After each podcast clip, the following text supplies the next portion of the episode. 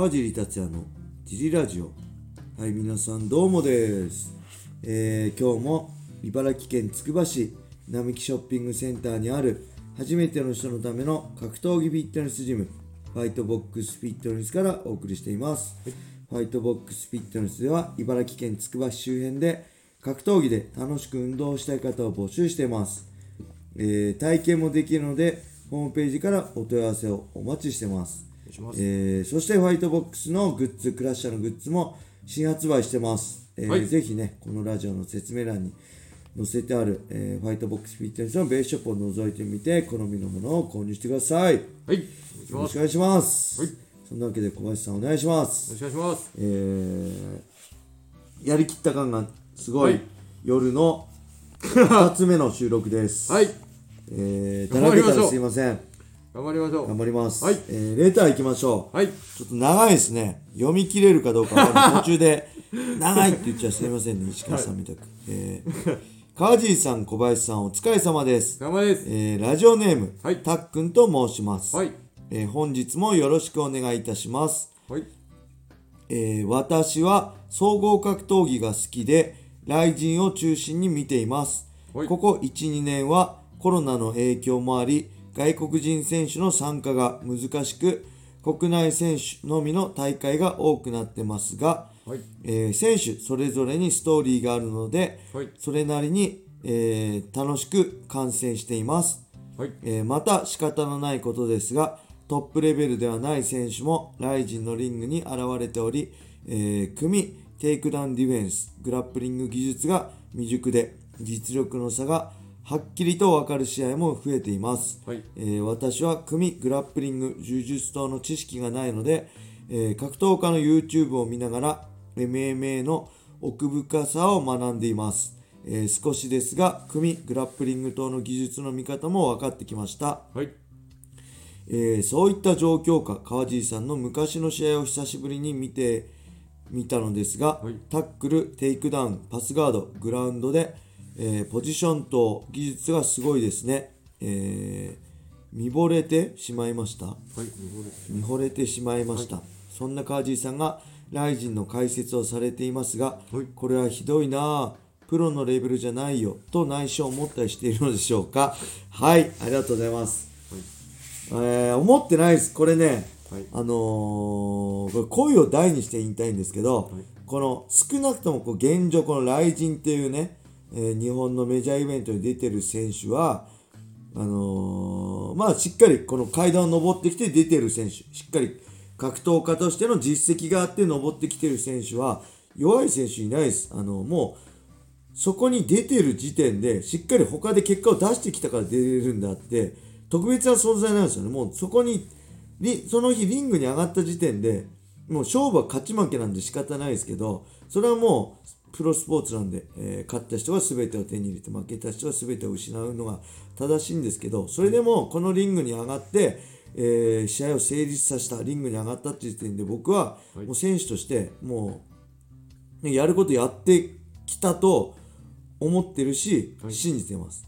で僕はそういう選手は負けても勝ってもあのーなんだろう素晴らしいと思う。本当あのありがとうありがとうと思うし僕自身ねもう今これやっぱ怖いですよね。あの対戦相手が怖いとかじゃなくて怪我するのが怖い。昔は、はい。あの僕もねファイトマネーで生きてた頃は別に怪我するのも試合で負ける,、まあ、負けるのは嫌だけど、はい。殴られるのも、あの KO されるのも一本取られるのも何も怖くなかったです。一番怖かったのは自分の実力が出せなくて負けた時自分の実力を出し切って負けたんであればそれは対戦相手を称えて僕がまた努力して強くなればいい話なんであのー怪我もうか死んでもいいと思ってやってたんで。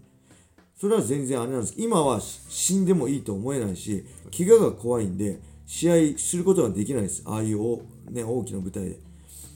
僕が試合をして怪我をしたらジムは あの営業できなくなるし、そうしたら僕が生きていく術がなくなるんで、そういう意味で怖くて、はい。あの試合はできない現状では何かきっかけがないと、はい。なんで自分にできないことをやってるはい。選手たちはもう本当すごいなすごい戦い見せてくれてありがとうとしか思いませんね。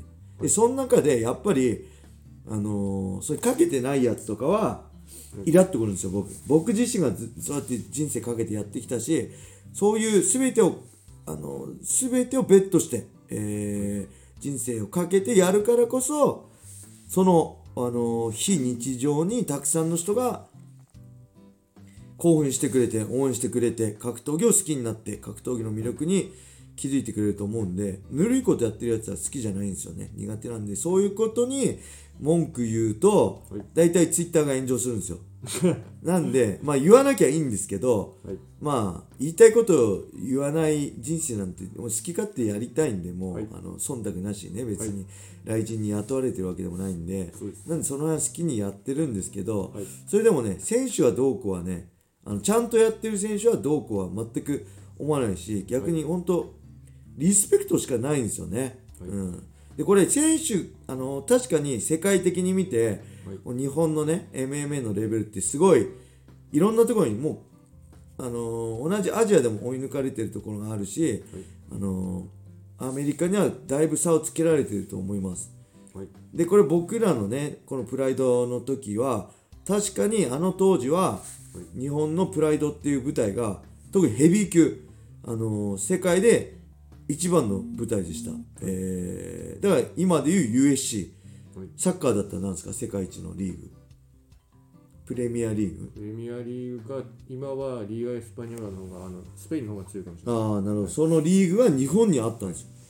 すごいです。それはやっぱすごいことだしだけど、あのーだから強い選手が集まってでそこにいる日本人選手も強くなったってことなんで、はい。あのー今選手を攻めるってよりもはい。大事なのはその舞台がアメリカに移ったってことですよね。だからアメリカの人のファイターがたくさん強い人、まあ、本気になった。レスリングのトップ。レスラーが MMA に転向する。はい。で大金を稼げるからたくさんのそのファイターい以外のコーチだったりジムのオーナーだったりたくさんの人がその MMA っていう商売に参入してくる。そうすればたくさんの人が絶対数が下がってあ絶対数が増えて、はい。たくさんの可能性が出るってことですよね。はい。でこれ僕偉そうなこと言えないんですけどこれ僕ちょっとね見たんですよ。このバブル期のあれですね。時価総額。時価総額ランキング。はいバブル期の時価総額ランキング。はい。これねベスト10のうちねなんと7社がね日本なんですよ。あーそうなんです。そう1位 NTT はい。2位日本工業銀行はい。3位住友銀行はい。4位富士銀行、はい。5位第一勧業銀行、はい。6位が IBM はい。そして7位が三菱銀行8位がエクソン、9位が東京電力10位がロロイヤルダッチシェルとのことです。でこれが現在どういうことになってるかっていうと、はい。まああ皆さん分かると思う、IT 系ですよね全部。1位、アップルはい。2位マイクロソフト、はい。3位アマゾン .com で4位アアルファベット5位ロイヤルダッチシェルとのことでなんとね日本が日本出てこないです。43位のトヨタ自動車はい。が1位あのー唯一ベスト50に入ってんのはトヨタ自動車だけなんですよ43位のはいなんで、これがまさに今 MMA でも起きてるんですよね。2000、えーだから5、6年の時は、時価総額1位だったんですよ。はいプライドが。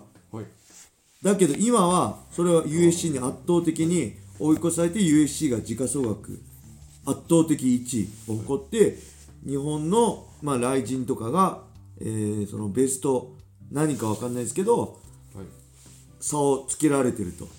そういう状況だと思うんですよね。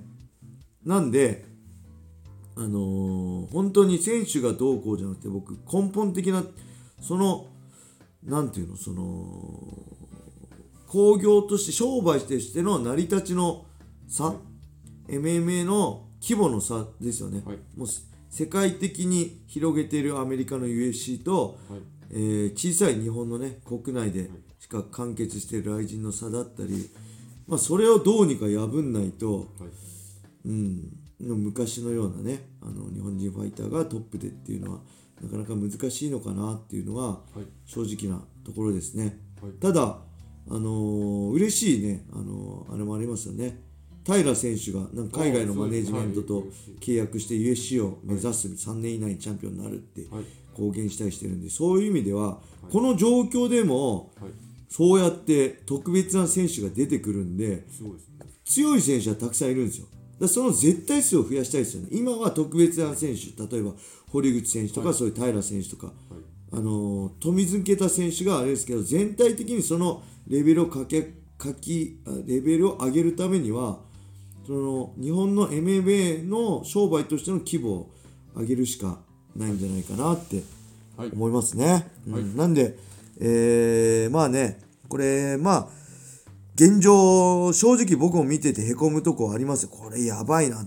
この前のね、フェザー級の、あの、ケータ対、あのあいつの近瀬の試合見てて、これ、これ、フェザー級のトップじゃない、チャンピオンレベルじゃない戦いがこれされちゃうと、これ日本人やべえなっていうのはあったけど、まあ、それでも、今現状ね、ファイター頑張ってくれてるんで、まあ、僕らにできることは、まあ、格闘技を応援し続けることと、はい。まあ、僕はねあのフィットネスジムなんで強い選手は育てられないですけど、そういう中で少しでも格闘技のその底辺をね、あの一番したくさんの人を広げることな,、なんじゃないかなと思いますね。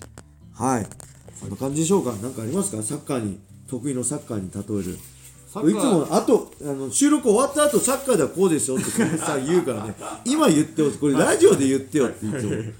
サッカーに例えると,、はい。えっと日本人は、はテクニックはあるけどサッカーが下手だって言われてて。いなるほど。でそのその心はなんですけどその心は、はい確かに。スペインだとうん。こうアマチュアリーグみたいなのが、はい。そのプロとセミプロじゃなくて、うん。その町の魚屋さんチームとか町の教員チームとかあるんですよ。でそれもランキング分けされててなるほど。で専業じゃない人たちがリーグがあるんです年の初めにねはい。こうリーグが始まる前にその何人15人とかで登録すればそのカテゴリーいくつのそのつくば市の南地区のカテゴリーいくつっていうところに入れるんですよ。ええそれでこう年間通してじゃああの体育館行ってくれとかあの公園行ってくれとか。なるほどでねその試合を組むんですけど、うんみんな仕事あるんではエースの魚屋さん来ないとか 肉屋のゴールキーパー来ないとかあるんですよ。そうすると戦力差があったりすると、はいはい。負けない試合をしなきゃいけないんですよ。いはい。でも日本のやってることって高校選手権とかも全部そうですけど、トーナメントなんではトーナメントってるほどね。負けない戦いするじゃないですか。そうです。負けたらおしまいですもんね、でなんで一発勝負で硬い試合になっちゃうんですけど、はい。そうじゃなくてなるほど。そう選手がいない中で負けない試合をしなきゃいけなくてなんで今回は勝てなくてもいいから引き分け狙いの戦術でいこうみたいなのが発達するしそれをみんなでこう共通意識でやっていけるんあでいろんなパターンが試せるんですよ。なるほど。じゃあ、はい。草 MMA やりましょう。毎週日曜そうそうそうそう日地元の体育館、中学校の体育館で、全国各地で。で今日魚屋さん来る予定だったけどちょっとお客さん入ったから来れないから、はいじゃあ車屋さんはい。代わりに戦ってみたいな、2試合になっちゃうけど。2試合やって、はい。体格同じぐらいで、はい。大丈夫大丈夫。大丈夫大丈夫で終わったら美味しいご飯お酒食べ行こうみたいな。で、それで勝つとなるほど。そのカテゴリー D がカテゴリー C になって、はい。B になってってでそれがどんどん最後にアマチュアのところの下っ端の方にくっついてたりするんで。身近に格闘技があるんじゃなくてあ身近にサッカーがあるんじゃなくて身近にサッカーの試合があるんですそうよなんです。身近に格闘技が見れるんじゃなくて身近に試合ができると、となるほど。みんなあのやったりその経験したりじゃあチームの中でどう動くかとかもう毎週毎週試合があるんでなるほど、はい。じゃあ今週の日曜日はもう草 MMA やります、はい。集合魚屋さんと、はい。豆腐屋さんと、はい。えー八百屋さんとやっていきましょう。あと電気屋さんと、はい。裾野が広がはいります。広がりましょう。はい。